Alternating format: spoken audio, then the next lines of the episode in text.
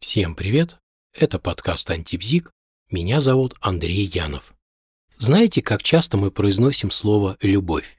Как часто мы говорим, что любим? Ну, нередко. И когда речь заходит про любовь, почему-то многие, да почти все, думают, что тут абсолютно все всем понятно. А еще знаете, как бывает? Вот кто-то нам говорит, что любит, и мы рисуем определенную картинку в голове. У нас возникает чувство, переживание, и вот мы услышали слово «любовь», картинку нарисовали, а потом смотрим на поведение человека и не понимаем, почему он так себя ведет. Ну никак его поведение с тем, что он говорил, не согласуется. И наступает разочарование. Как говорил Шарль Марис Теллерман, язык нам дан для того, чтобы скрывать свои мысли. Причем надо добавить, что скрывать не только от окружающих, но и прежде всего от себя. Что же мы можем скрывать, произнося слово «любовь». Все зависит от того, что мы этим словом вообще называем. Как известно, в русском языке есть три категории слов. Слова термины, например, электрический ток. Слова обозначения – это договорились люди, что они будут называть, ну, например, вот этот предмет столом, а вот этот предмет стулом. И у нас также есть еще слова, значения которых обусловлены личным опытом невозможно их никак определить в словаре.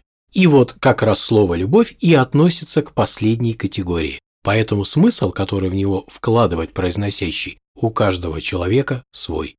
И что не менее важно, как человек понимает данное слово, так он и выстраивает свое поведение по отношению к тому, кого любит.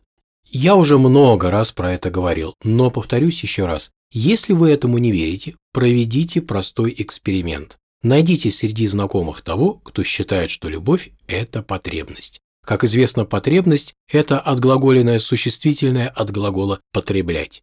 Понаблюдайте за испытуемым и обнаружите, что этот человек буквально потребляет тех, кого он любит. И, кстати, а каково будет вам, если он полюбит вас? И несмотря на то, что у каждого человека понимание слова «любовь» уникально, все же можно привести некоторое общее определение. Каждое из этих определений имеет свои последствия.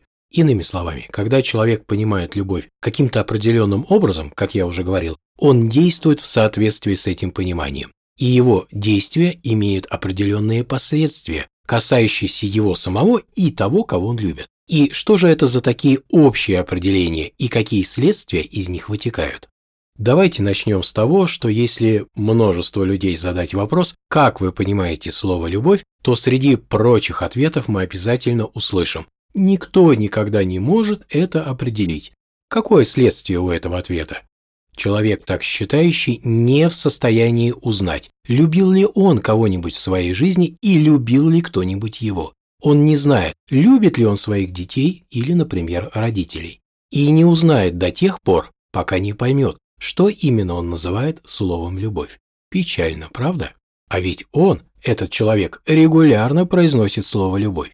Но тут есть и плюсы. Его значение можно трактовать по ситуации. Иными словами, как выгодно в определенный момент, так и понимать. Удобно, правда? Но всегда найдутся и те, кто скажет, что любовь – это чувство, только вот, как показывает практика, те, кто так отвечает, никогда не пытаются понять, что такое чувство.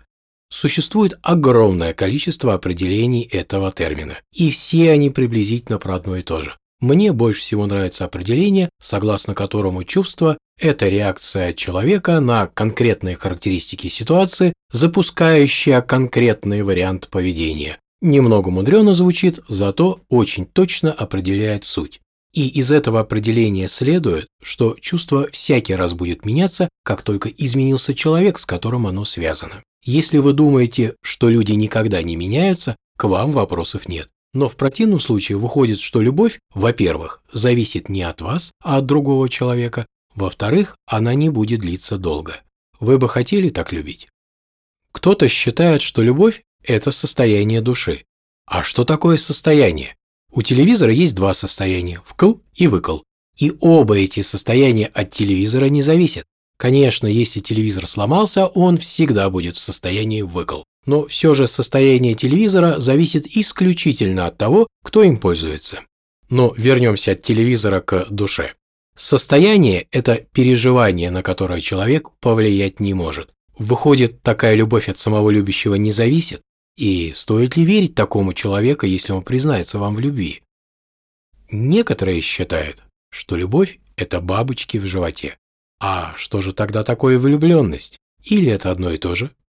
Кто-то скажет, что любовь – это желание дать человеку то, в чем он нуждается в каждый момент времени, не ожидая ничего взамен. Хорошее определение. Но чем тогда любовь от доброты отличается? Непонятно. И все же, что же такое любовь? Мне нравится определение любви как интереса к любому проявлению другого человека. Но вовсе не обязательно, что оно должно нравиться и вам. И если оно у вас не вызывает отклика, это на самом деле хорошо, так как вы можете создать свое определение, только обращайте внимание на его следствие. А можете и не создавать, но тогда никогда и не узнаете, любите ли вы кого-нибудь и любит ли кто-нибудь вас. Вот на этом есть желание завершить сегодняшний короткий подкаст. Всем всего хорошего, всем пока.